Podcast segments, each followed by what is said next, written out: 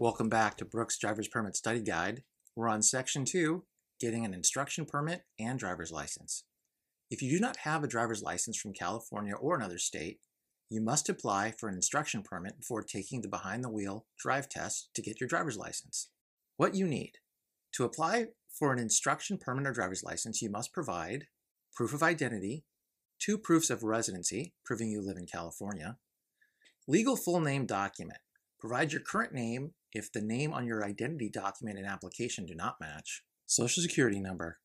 For real ID requirements, current acceptable documents, and eligibility, visit dmv.ca.gov backslash real ID. Applying for an instruction permit. To apply for a Class C instruction permit, complete a driver's license and ID card application, provide your documents, pay a non-refundable application fee, pass your knowledge tests, pass a vision test.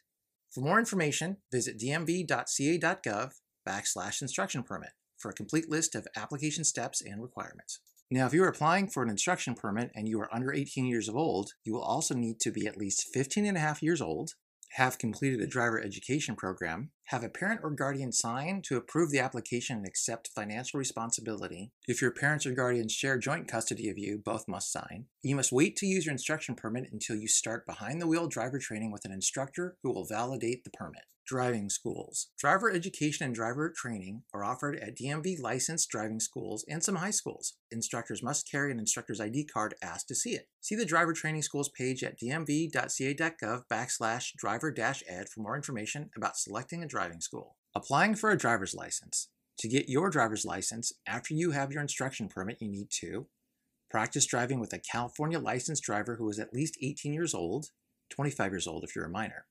This person must sit close enough to take control of the vehicle if needed, and you must pass a behind the wheel drive test.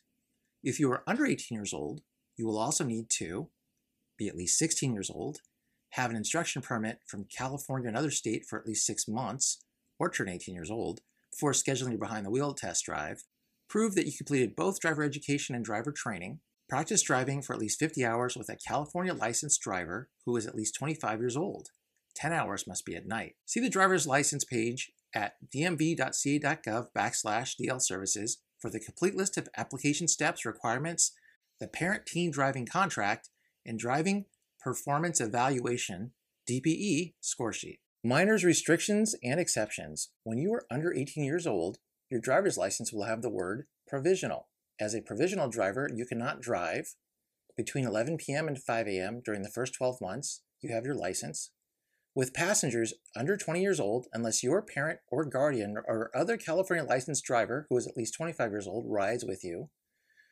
For pay or operate vehicles that require a commercial class A, B, or C license. There are exceptions to these restrictions if you have a medical need and cannot reasonably find another way to travel. You must carry a note signed by your physician. The note must have your medical condition and date you are expected to recover. Drive for schooling or any school activity. You must carry a note signed by your school principal, dean, or designee. Must drive for work reasons. You must carry a note signed by your employer. The note must confirm your employment. Must drive an immediate family member. You must carry a note signed by your parent or legal guardian. The note must state the reason you need to drive, the family member, and the date when the need will end. Note, a parent or guardian may cancel their teen's license by completing a request for cancellation or surrender of a driver's license or ID card form. Well, that wraps up section two. Join us next time when we'll talk about section three, the testing process. Thanks again for tuning in. You can follow us on Instagram, TikTok, and Twitter at Brooke's DPSG, and you can like us on Facebook.